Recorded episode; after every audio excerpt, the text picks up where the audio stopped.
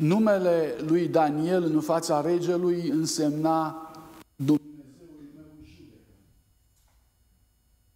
Neputința regelui în reamintirea visului și în a descifra taina lui Dumnezeu arăta suveranitatea lui Dumnezeu și nevoia pe care noi o avem, de fapt, pentru călăuzire divină.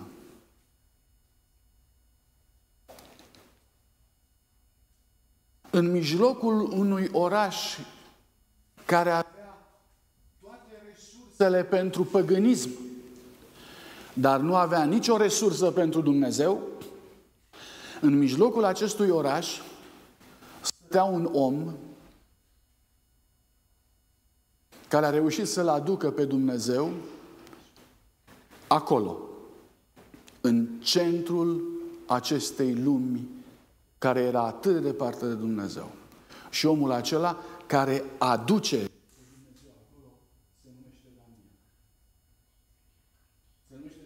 cel ce dorește să pronunțe planul lui Dumnezeu și judecata lui Dumnezeu în legătură cu lumea. Um, înainte de a trece la un studiu mai extins a ceea ce s-a întâmplat, aș vrea să mă urmăriți puțin la un detaliu care poate să pară nesemnificativ. Daniel, capitolul 2, de la versetul 17 mai departe. Apoi Daniel s-a dus în casa lui, a spus despre lucrul acesta tovarășilor săi, Anania, Mișael și Azaria, rugându-i să ceară îndurarea Dumnezeului cerurilor pentru această taină, ca să nu piară Daniel și tovarășii săi odată cu ceilalți înțelepți ai Babilonului. Este prima întâlnire de rugăciune pe care o găsesc eu în Biblie. Nu știu cum să vă spun. Este prima chemare la rugăciune. Evident, s-a mai rugat popoarele, s-a rugat poporul Israel în prezența lui Solomon. Au fost aceste întâmplări. Dar ca cineva să se ducă să-și ia prietenii, cei trei, trei avea, pe toți trei a luat pentru ca să se roage cu ei, este unic și este pentru prima dată.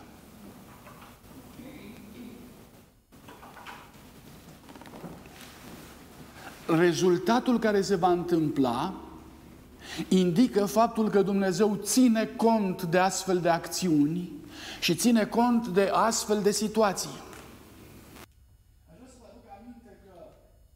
Fusese răluați din Israel nu patru persoane, patru tineri. Cât să se reluați din Israel și aduși la curtea lui Nebucadnețar? Fusese reluați sute de tineri. Fusese aduși în Universitatea de la Babilon. Fusese educați acolo. Fusese reformați acolo. Religia lor de acasă se confruntase cu această nouă filozofie pe care o găsiseră în Babilon. Filozofia și religia Babilonului a venit puternic asupra lor. Din sutele de tineri care fusese aduși din Babilon, au rămas câți? Patru. Aș vrea să vă întreb, dacă din toată biserica care suntem aici și încă nu suntem câți tineri au fost luați acolo, au fost mai mulți decât suntem noi în biserica de astăzi. Dacă din toată biserica ce suntem astăzi aici, ați rămâne patru doar patru, restul să fi căzut de la credință, restul să-și abandoneze convingerile, restul să treacă de partea Babilonului. Dacă ar fi rămas patru, cum ați, numea, cum ați numit dumneavoastră acest lucru? Rămășiți odată. Și dacă ar trebui să numiți fenomenul sau procesul prin care s-a ajuns aici, cum l-ați numit? Apostazie odată. Mulțumesc. Mai aveți idei? Cernere zguduire. La curtea Babilonului are loc și cernerea și zguduirea poporului lui Dumnezeu. Să știți că nu este simplu deloc să rămâi în Babilon și să îți păstrezi credința și convingerile. Babilonul te va lovi din multe părți, Babilonul te va zgudui cât va putea și dacă nu ai certitudinea prezenței lui Dumnezeu, uh, vei fi cernut.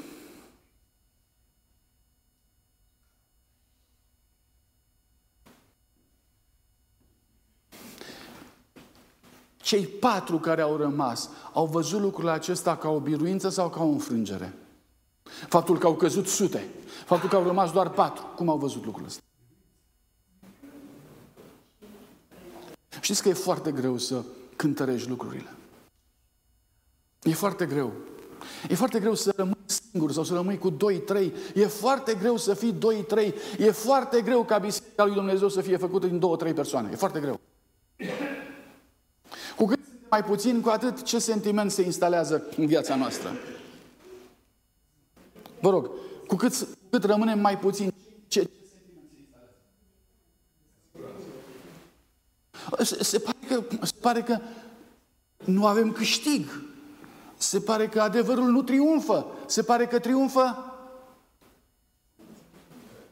Și vă rog să-mi spuneți, ce valoare are un adevăr care este învins față de un adevăr care triumfă?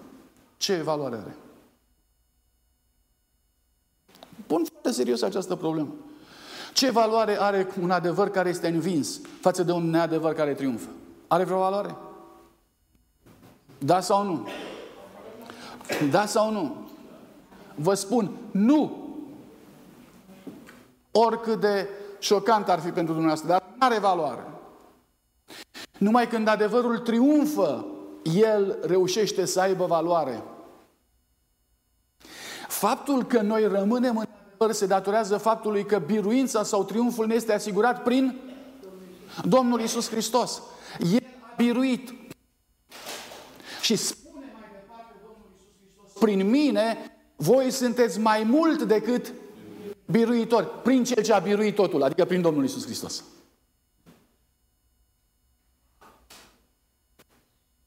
Frații mei, după ce Domnul Isus Hristos a biruit la cruce, nu mai contează cât rămân. Înțelegeți? Nu mai contează cât rămân. Numărul nu mai probează adevărul. Numărul nu mai vorbește despre adevăr. Nu. Biruința deja a fost obținută prin crucea Domnului Iisus Hristos. Biruința deja este în funcțiune. La această biruință, la această biruință în care suntem, poate adera fiecare fiecare unul dacă aderă la această biruință, e bine. E bine. Aș vrea să vă dau certitudine. Aș vrea să vă dau siguranță.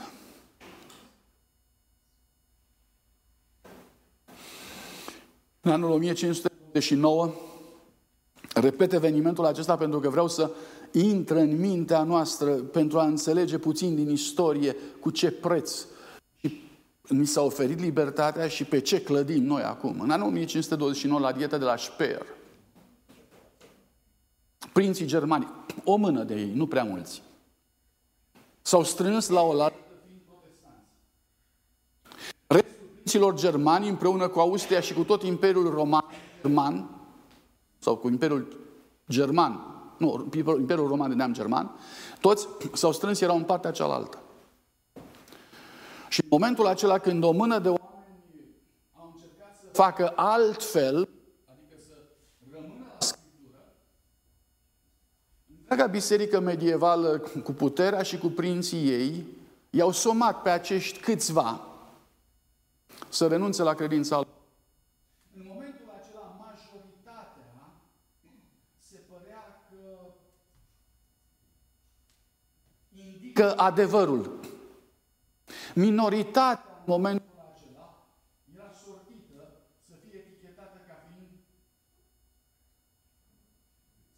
în zona greșită. Și de pe buzele celor câțiva prinți, prinți a ieșit atunci acea faimoasă, extraordinară convingere. În materie de credință, sau convingere, majoritatea n-are nici o putere. Punct. În materie de conștiință, majoritatea n-are nici o putere. Majoritatea poate să funcționeze în politică, majoritatea poate să funcționeze unde doriți dumneavoastră, în economie și așa mai departe. Dar uh, în ceea ce privește, în ceea ce privește conștiința, nu are nicio, nicio forță.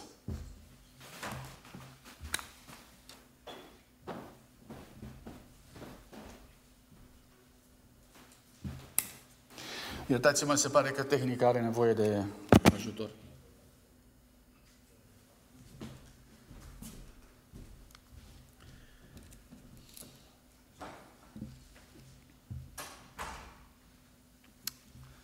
Mulțumesc pentru răbdare. În condițiile acestea suntem aici, frații mei, și ne, ne raportăm la, acești, la această grupă mică de oameni care seamănă foarte mult cu ceea ce Scriptura spune, unde sunt doi sau trei, care sunt în numele meu, cum se numește? Cum se numește? Biserică. Unde sunt doi sau trei, vor fi și eu în mijlocul lor. Și unde Iisus Hristos este prezent, împreună cu doi sau trei, se numește biserică și atât. Patru oameni? Patru oameni. Tot la nivel de aducere aminte, Ierusalimul nu reușise să, ref, să, să reformeze lumea de atunci. Dumnezeu dăduse lumină Ierusalimului pentru ca să o împrăștie peste tot. Profeții trimiseseră vorbă înainte, trimiseseră scrisori, făcuseră gesturi. Așa cum am văzut de dimineață, Isaia a trimis o scrisoare în Babilon, a făcut gestul acela tipologic, a aruncat-o în râu, arătând despre soarta și vorbind despre soarta Babilonului. Același lucru a făcut profeții lui Dumnezeu în legătură cu toate neamurile de jur împrejur. Moab, Amon, Tir, Sidon, uh, Damasc și așa mai departe. Toate erau avertizate prin cuvântul prorociei. Cu toate acestea, Ierusalimul n-a reușit să trimită lumină acolo unde profeții au spus că va veni lumina.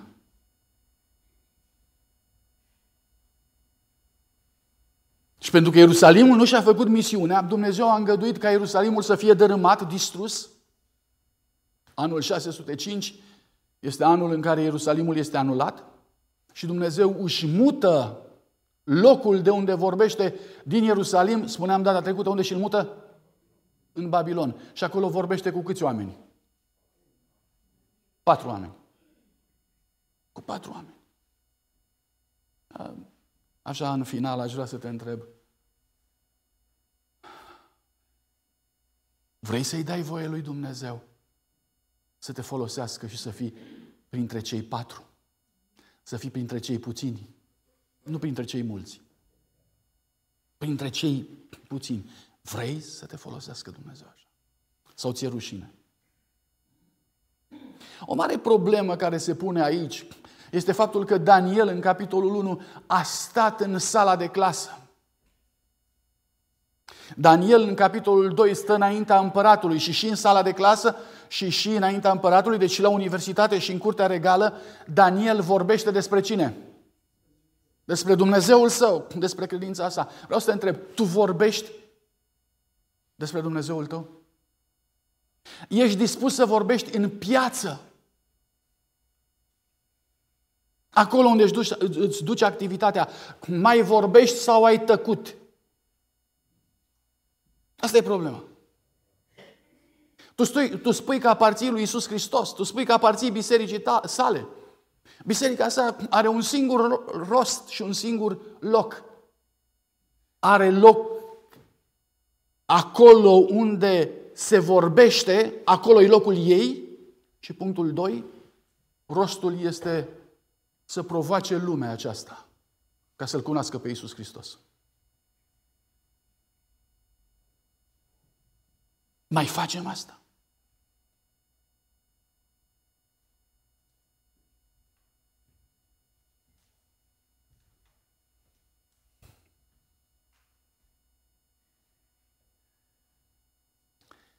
După ce s-au rugat, toți trei, Versetul 19, după aceea, i s-a descoperit lui Daniel taina într-o vedenie în timpul nopții și Dumnezeu și Daniel a binecuvântat pe Dumnezeul cerurilor. Și asta este secretul lor. Asta este momentul înființării unei biserici a lui Dumnezeu. Prin rugăciune și prin revelație și prin cuvânt. Două lucruri s-au întâmplat. Rugăciunea lui Daniel și răspunsul lui Dumnezeu. Și când s-au întâmplat aceste lucruri, acolo a fost biserica. Uneori ne întrebăm cum își va duce Dumnezeu la îndeplinire mandatul său din Matei 24, care spune Duceți-vă în toată lumea și propovăduiți cuvântul lui Dumnezeu la orice limbă și la orice, făptor, la orice făptură. Când cuvântul lui Dumnezeu va fi predicat în toată lumea, să știți că atunci va atunci, atunci va putea să vină Isus Hristos, pentru că cuvântul lui Dumnezeu va fi în toată lumea. Wow! Pentru ca cuvântul lui Dumnezeu să ajungă în toată lumea, e nevoie de mine și de tine să fim factori activi ai acestei promovări. În Vechiul Testament, cuvântul lui Dumnezeu n-a putut pleca din Ierusalim. Foarte interesant. Cum să nu poți pleca din Ierusalim? Cum să nu poată pleca din Ierusalim? Că ăla era locul unde trebuia să plece. A trebuit să plece din Babilon. N-a putut să folosească regii lui Israel. A folosit un rege ca Nebucadnețar 100% păgân, 100% revoltat, 100% îl puteți învinovăți dumneavoastră de toate relele de pe lume.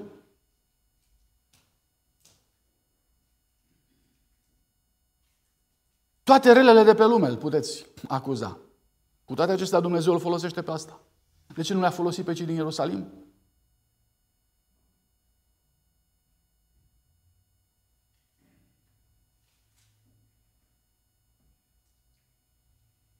Chemarea, strigătul lui Dumnezeu la fiecare dintre noi pentru a ne hotărâ dacă vrem să stăm de partea lui Dumnezeu sau nu, este extrem de puternic în aceste zile.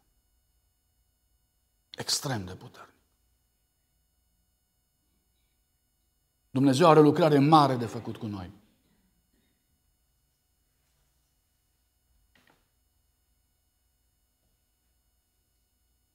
Mă întorc la Scriptură. Și citesc. Probabil că voi citi mai extensiv acum.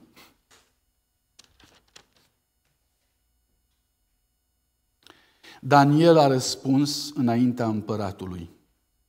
Ce cere împăratul este o taină pe care înțelepții, cititorii în stele, vrăjitorii, ghicitorii nu sunt în stare să o descopere împăratului. Ăsta este momentul în care Babilonul își descoperă falimentul lui. Aici, la punctul acesta, Babilonul arată că este insuficient. Lumea noastră va ajunge la punctul acesta. Va ajunge la punctul în care Dumnezeu va pune în situația în care înțelepții, oamenii politici, misticii religioși nu vor putea aduce rezolvare problemelor acestei lumi. Uitându-se în stânga și în dreapta, căutând o soluție, oamenii acestei lumi se vor încurca se vor potigni de neputința și de neștiința lor și vor căuta mai departe prorocul, profetul, biserica lui Dumnezeu, care să vorbească în timpul acesta, în timpul neputinței lor. Și iată-i față în față cu neputința lor pe de o parte și cu profetul pe de altă parte. Profetul continuă. Dar este în ceruri un Dumnezeu care descoperă tainele și care face cunoscut împăratului Nebucadnețar ce se va întâmpla în vremurile de pe urmă. Foarte interesant, spuneam și de dimineață. De ce le interesează pe Daniel, nu pe Daniel, pe împărat vremurile de la final? Este un gând care ar trebui să ne intereseze pe toți sau pe fiecare. Ce se va întâmpla la final? Finis coronat opus. Sfârșitul desăvârșește lucrarea sau opera. De asta îi interesează. Pentru că contează foarte mult cum îți vei încheia întreaga operă a vieții, cum îți vei încheia fiind, uh, activitatea, alergarea, contează enorm. Iar el vrea să știe lucrul ăsta. Mai departe, în patul tău, împărate, ți-au venit în minte gânduri cu privire la cele ce vor fi în acele vremuri. Și cel ce descopere tainele ți-a făcut cunoscut ce se va întâmpla. Însă dacă mi s-a descoperit taina aceasta, nu înseamnă că este în mine o înțelepciune mai mare decât a tuturor celor vii, ci pentru ca să se dea împăratului tâlcuirea ei și să afli ce-ți dorește inima să știi. Ce vrea împăratul să știe? Probabil că nici împăratul nu știa prea bine ce vrea. Dar Daniel îi spune, știi ce vrei tu împărate? Vrei să știi că este în ceruri un Dumnezeu. Vrei să știi dacă este sau dacă nu este în ceruri un Dumnezeu. Și aici el spune, asta ai vrut, asta ți arată Dumnezeu. Apoi, vrei să știi lucrurile de după tine? Ți le va spune Dumnezeu și pe acestea. Tu, împărate, te uitai și ai văzut un chip foarte mare.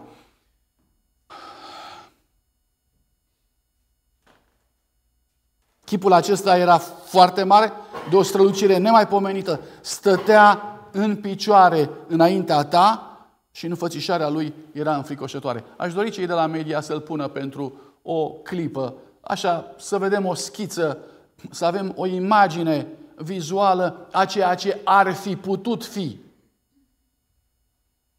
Ceea ce ar fi putut fi. Capul chipului acestuia era de aur pieptul și brațele de argint, pântecele și coapsele de aramă, fluiere picioarelor de fier, picioarele de parte de fier, parte de lut. Te uitai la el și s-a dezlipit o piatră fără ajutorul vreunei mâini.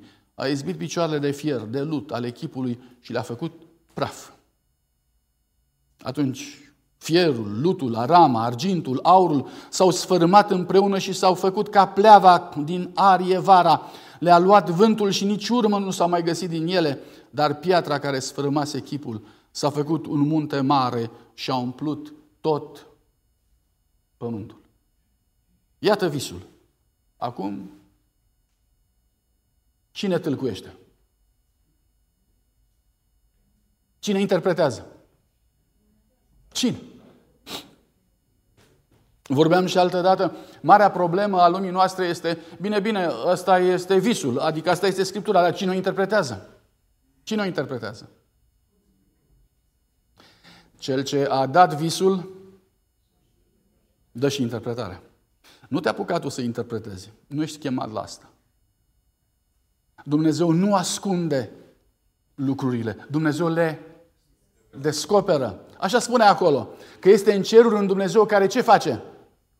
Descoperă tainele. Nu le acoperă. Marea majoritatea filozofilor spun că Dumnezeu este cel ce creează și lucrează în mysterious ways. Da?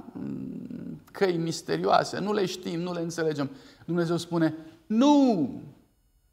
Eu am venit ca să lucrez și să vedeți și să înțelegeți și să știți. Vă duceți aminte de textul care spune să fac eu aceste lucruri fără să le descoper prietenului meu? Vă duceți aminte despre cine era vorba? Lui Abraham. Și răspunde Amos mai târziu, nu! Dumnezeu nu face nimic fără să descopere taina sa slujitorilor săi proroci. Stilul, felul de a fi al lui Dumnezeu nu este să țină secret. Felul de a fi al lui Dumnezeu este să se descopere. De ce avem o mie de pagini de scriptură? Pentru că fiecare pagină este o modalitate nouă în care Dumnezeu se descoperă. Avem atâtea feluri în care Dumnezeu se descoperă pentru ca să înțelegi. Hmm. Și continuă mai departe Daniel, voi spune și tâlcuirea împăratului. O primise tot de la Dumnezeu. Împărate, ți-a dat Dumnezeu împărăție, putere, bogăție și slavă. De unde le ai? Da? Ești, ești sigur? Sănătatea, de unde o ai?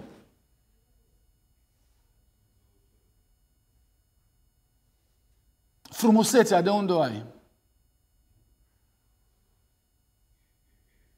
De unde le ai pe toate? De unde ești tu? De unde ești? Ți le-a dat Dumnezeu pe toate. Și spune, Dumnezeu, și spune Daniel, uh, el ți-a dat în mâini oriunde locuiesc ei, copiii oamenilor, fiarele câmpului, păsările cerului, te-a făcut stăpân peste toate. Tu ești capul de aur, îi spune lui Nebucadnețar. Vă rog să observați un lucru, precizia profetică. E o mare deosebire între Nostradamus și Daniel. Profeția lui Nostradamus este o profeție a șabloanelor. El vorbește în cuvinte de tip șablon, pe care tu după aceea le iei și le tot, le tot încerci să le potrivești. Oare se aplică la asta? Nu se aplică. Dar la asta se aplică până când găsești ceva la care se aplică. Tu ești acela care aplici profeția. Tu îi dai înțeles. Observați ce face Daniel. Daniel îi spune, tu ești chipul de aur. E clar. Nu mai încerca să iei chipul de aur sau capul de aur și să-l aplici la altceva. La altcineva. La o altă dată. Nu. Tu ești capul de aur. Punct. Și s-a terminat. Se știe exact despre ce este vorba. Asta este profeția biblică spre deosebire de celelalte profeții care bat câmpii, iertați-mă. Dumnezeu nu lasă lucrurile încurcate. Dumnezeu te face pe tine și mă face și pe mine să fim depozitarii unor, unor informații extrem de utile, precise, necesare, pentru ca să avem pe ce să ne clădim credința. Fraților, după ce Dumnezeu dă astfel de informații, după aceea ajungi și spui, păi, dar Dumnezeul care era acolo, nu stă acolo. El lucrează în istoria mea, lucrează în lumea mea. Și uite că vorbește pe limba mea astfel încât să pricep. Daniel era capul de aur. Anii 605, 539, înainte de Hristos. Ce am spus eu? Iertați-mă, Nebucadnețar. Mulțumesc pentru corectură. Nebucadnețar, capul de aur. Babilonul este capul de aur, repet, între 605-539 înainte de Hristos. Textul continuă mai departe. După tine se va ridica o altă împărăție. Era foarte periculos în zilele acelea să spui împăratului după tine. Pentru că împăratul, în esență, reprezenta imperiul și imperiul trebuia să fie veșnic. Același lucru se întâmplă la faraon. Faraonul era mormântat cu masca faraonică. Faraonul nu conta cum îl cheamă câtă vreme era faraon. Faraonul era un titlu. Așa și aici. Regele este un titlu, reprezintă o poziție. El nu poate să fie schimbată. El rămâne veșnic. Din nefericire, toată, tot lucrul ăsta a fost copiat de biserică mai târziu, în momentul în care biserica a spus despre sine că este infailibilă. Același lucru. Tu, sunt infa- dacă sunt infailibil, nu voi, care este implicația? Nu pot să fiu înlocuit niciodată. Nu voi trece niciodată. Voi fi veșnic. Voi... Wow! wow! Tendința omului dintotdeauna. Și vine Daniel și spune, împărate, după tine. Ce înseamnă? Vei trece. Ce înseamnă? Ești failibil. Ce înseamnă? Greșești.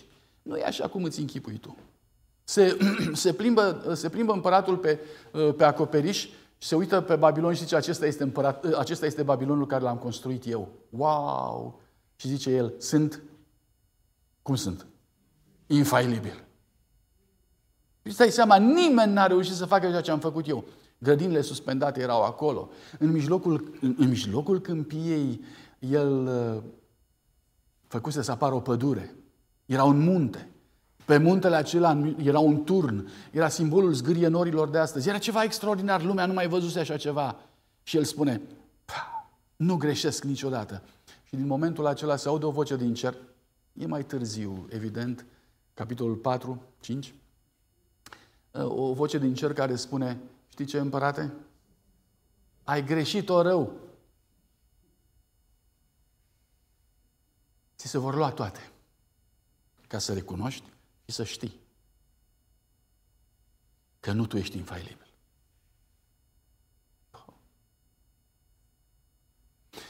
Asta ăsta este, ăsta este solia. Solia îndreptată spre umanismul de astăzi, în care fiecare dintre noi avem impresia că suntem cineva. Fiecare dintre noi avem impresia că suntem infailibili, netrecători. Și în momentul în care suntem confruntați cu trecerea, începe drama. Începe depresia, începe anxietatea, încep pastilele, încep toate. De ce? Pentru că trecem.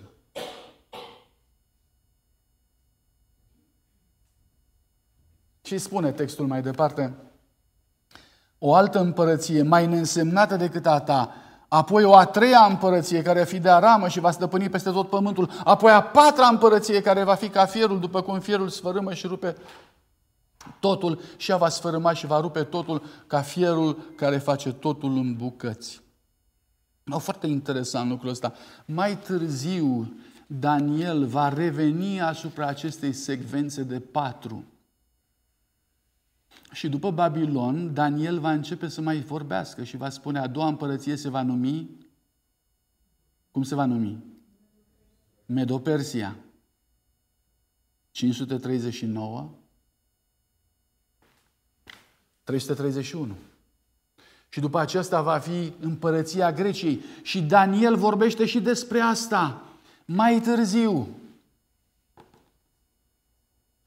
Capitolele 7, 8 vorbește, vorbește despre lucrurile acestea. Uh, încă o dată, această precizie este imposibilă din punct de vedere al unui om care trăiește în anul 605 înainte de Hristos. Încă o dată, noi vorbim de date ca asta, auziți dumneavoastră, 331, 168, 476 după Hristos. Astea sunt datele despre care vorbim. Iar Daniel trăiește în 505, 4, 3, 2, înainte de Hristos. 600, mulțumesc. 605, 4, 3, 2, 1.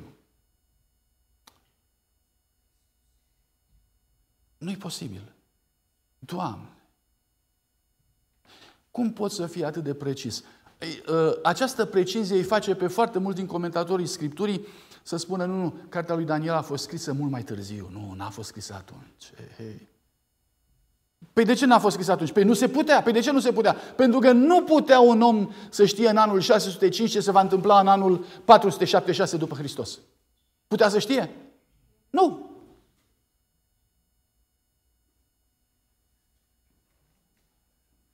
Repet. Repet.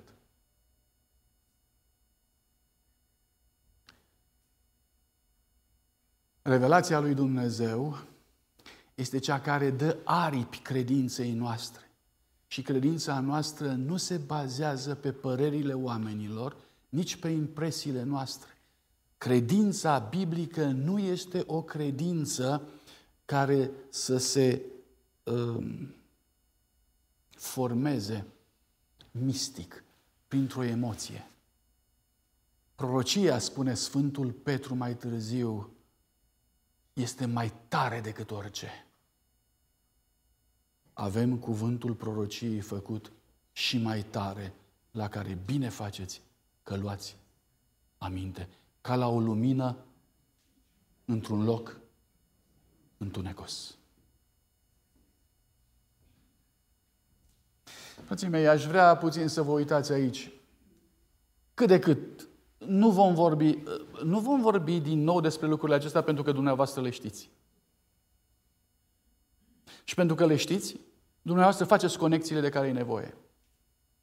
Babilonul este de aur, pieptul este de argint, pântecele este de aramă. Ce observați? Scade din calitate. Dar ce crește? Duritatea. Vreau să vă întreb, e evoluție sau regres? Evoluție sau regres? Din punct de vedere al calității, viața umană, personalitatea umană scade văzând cu ochii. Din punct de vedere al durității, e un progres fantastic. Omul devine din ce în ce mai dur. Omul devine din ce în ce mai împietrit fier. După împărăția Greciei, despre care am vorbit și care este pomenită de Daniel, împărăția ultimă formată din două picioare este o împărăție despre care Daniel nu pomenește nimic și ne lasă pe noi să o identificăm. Care este? Poftiți? După Grecia, imediat, care este următoarea secțiune a civilizației care într-adevăr se impune? Roma. De ce două picioare?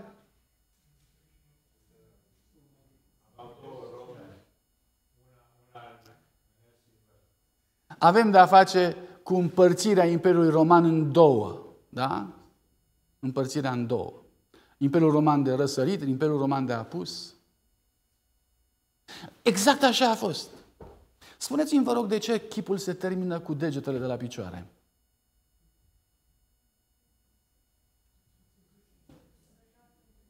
Poftiți? Ultima generație se pare, ultima generație se pare că va avea această, această formație cu foarte multe componente, cum sunt degetele, așa este și Europa de astăzi. Europa unită, în același timp divizată. Ideea de împărțit și în același timp de împreună este o idee care fascinează și care intrigă. În al doilea război mondial citeam o carte în care, uh, într-un moment anume, un inginer SS vine la un prizonier care studiase cuvântul lui Dumnezeu și spune Germania va birui. Și respectivul i-a zis, nu, nu va birui. Păi de ce? Pentru că în Scriptură spune că vor rămâne divizați mai departe. Uh, Hitler dorea să creeze o, o Europa unită, după cum se vrea și acum. Cuvântul lui Dumnezeu spune degetele. Vreți mai mult? Citim mai jos. Dacă ai văzut fierul amestecat cu lutul, pentru că partea de jos este parte de fier și parte de lut, observați glezna, așa? Înseamnă că se vor amesteca prin legături omenești de căsătorie, dar nu vor fi lipiți unul de altul, după cum fierul nu se poate uni cu lutul. La un moment dat, toată Europa era, era unită prin faptul că o conducea o singură familie.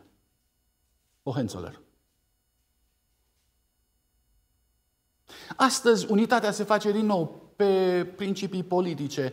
Comunitatea europeană o știm foarte bine astăzi cât de mult încearcă să fie una și în același timp cât de mult nu este. Uh, o imagine foarte scurtă se poate, se poate intra în amănunte. V-am spus, dumneavoastră știți, din studiile pe care le-ați făcut până acum, de istorie și altele, știți că lucrurile au fost așa.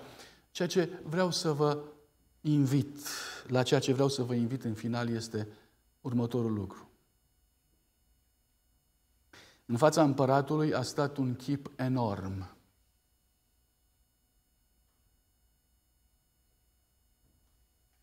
În 1 Corinteni, capitolul 3, găsiți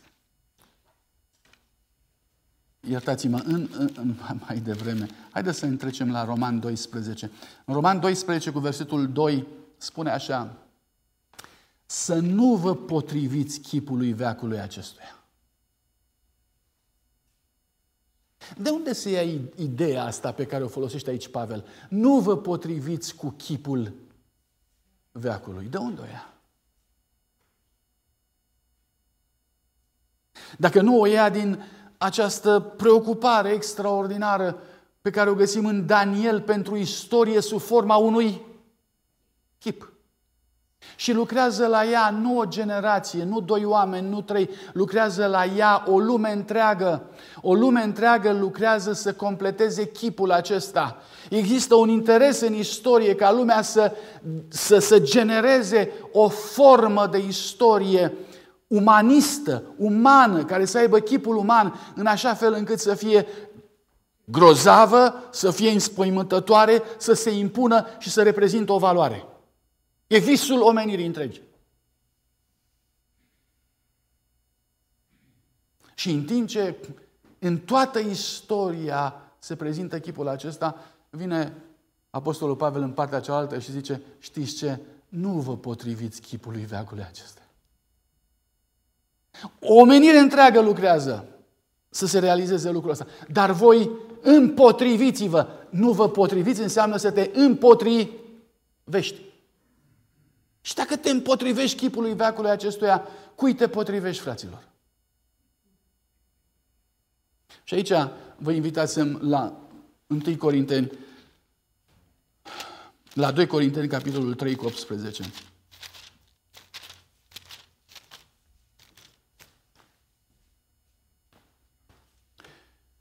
Noi toți privim cu fața descoperită, ca într-o oglindă. Ce privim? Slava Domnului, să fie foarte clar. Într-o parte ai chipul, omenirea acestea. În altă parte ai slava Domnului. Și aici spune, nu vă potriviți sau împotriviți-vă chipului și stați și priviți cu fața ca într-o oglindă slava Domnului, pentru ca să fiți schimbați în același chip cu al lui, din slavă în slavă, prin Duhul Sfânt al Domnului. Este extraordinar. Daniel îi spune împăratului Nebucadnețar că din punct de vedere politic, din punct de vedere omenesc, din punct de vedere economic, oamenii vor vor face lucruri extraordinare, dar vor crea un chip al lor specific acestui veac. Pavel spune, nu vă uitați la chipul veacului acestuia, împotriviți-vă lui, ceea ce stă înaintea noastră este în partea cealaltă chipul cui? Chipul Domnului Isus Hristos. Uitați-vă la el. Este o bătălie între chipuri, există, există o bătălie între paradigme, există o bătălie între idealuri, există o bătălie între șabloanele pe care mintea noastră le vede și spune cuvântul lui Dumnezeu, nu vă uitați la șablonul acestei lumi, cu cât vă uitați mai mult la șablonul acestei lumi, cu atât veți lua forma ei. Nu vă interesează asta. Dar unde să mă uit, Doamne? Că nu pot să țin ochii închiși. Deschide ochii mari și uită-te unde? În direcția opusă împotriviți-vă în direcția opusă. Și ce vei vedea, Doamne? Slavă. Și chipul ăsta are strălucire, să fie foarte clar. Chipul pe care l-a văzut Daniel are strălucirea lui, are puterea lui, are fascinația lui. Dar dincolo este slavă. Este gloria lui Dumnezeu. În fața gloriei lui Dumnezeu, chipul acesta, străduințele noastre omenești, BMW-urile noastre, rachetele noastre, ce vreți dumneavoastră, orașele noastre de 20 de minute sau de câte vreți, toate astea dispar. Apare dincolo, apare cetatea lui Dumnezeu. Apare realitatea cosmică a lui Dumnezeu. Apare Isus Hristos de un caracter și de o frumusețe uluitoare. Privește la El și nu-ți vei mai putea lua ochii de la El până când chipul tău va fi schimbat în, ziceți, în chipul Lui. Chipul tău va fi schimbat în chipul Lui. Dacă mă întrebați care este scopul lui Dumnezeu, acesta este. Lumea folosește istoria pentru dezvoltarea chipului veacului. Dumnezeu folosește istoria pentru dezvoltarea chipului lui Isus Hristos. Între cele două chipuri ne aflăm eu și cu tine. Suntem chemați să aducem pe pământul acesta viziunea care ne interesează. Pe Nebucadnețar îl interesa viziunea asta a chipului de aur și asta a ajuns la el pe creștin, pe tine și pe mine, ce ne interesează? Chipul lui Iisus Hristos? Asta va ajunge la noi. Asta, asta o vom aduce noi în lumea noastră. Cu asta ne vom ocupa. Ăsta este mandatul nostru într-o generație a degetelor. Fraților,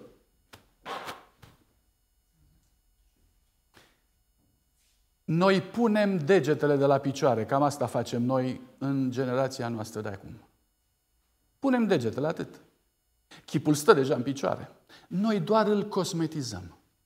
Și textul spune că în momentul în care, în momentul în care, ultima imagine, în momentul în care s-au pus și degetele la picioare, atunci, fără ajutorul vreunei mâini, nimic omenesc nu se amestecă în această decizie fără ajutorul vreunei mâini. O piatră se desprinde de undeva, de pe un munte înalt, se prăbușește într-o avalanșe și lovește chipul la picioare și îl face praf. Și îmi spune textul că ăsta este chipul lui Isus Hristos. Adică împărăția cerurilor.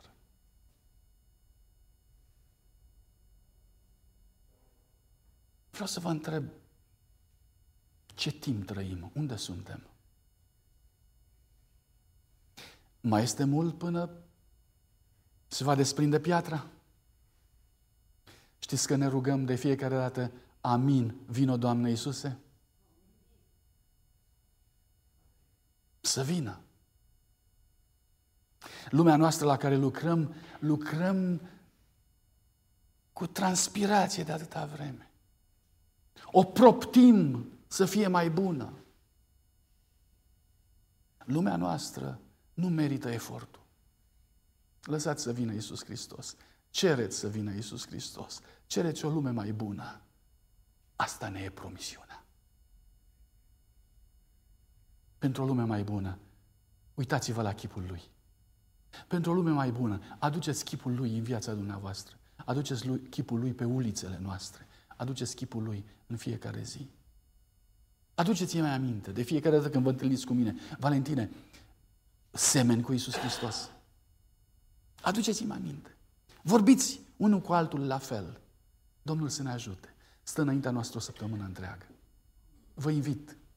Contemplați pe Domnul Isus Hristos. Uitați-vă la chipul Lui. Uitați de celelalte lucruri. Stați împotrivă, întorceți-vă cu spatele la El și contemplați frumusețea nespusă a Domnului Isus Hristos, acel prea iubit dintre pământeni.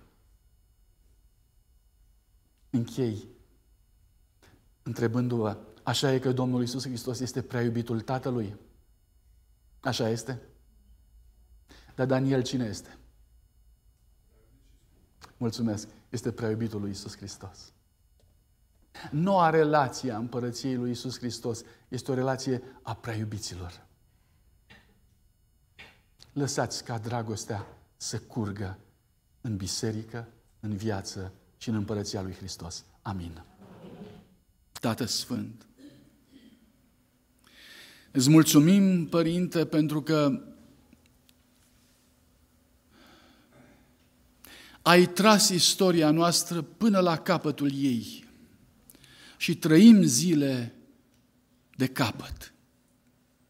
Îți mulțumim pentru că ne-ai promis, Părinte, că în timp ce istoria acestei lumi se va termina, ne-ai promis că va începe o altă istorie, și anume istoria ta. Te rugăm din tot sufletul, pregătește-ne pentru ea. Nu mai vrem să ne pregătim pentru istoria aceasta. Este prea compromisă. Este prea sumbră.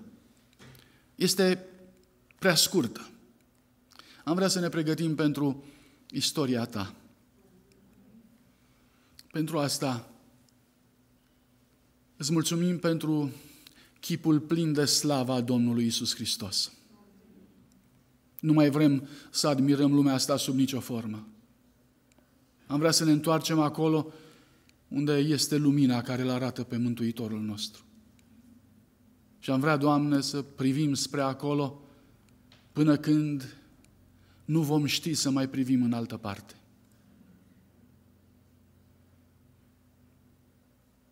Lucrează în viețile noastre. Fă-ne lumină pentru oameni. Ajută-ne, Părinte, să iubim și să aducem la Tine pe toți aceia pe care Tu îi ai în această lume și care sunt încă, Doamne, neștiutori despre iubirea Ta.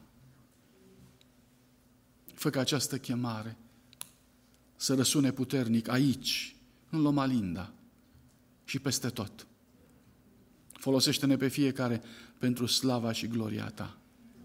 Și ajută-ne, Doamne, să dorim să fim prea iubiții Tăi.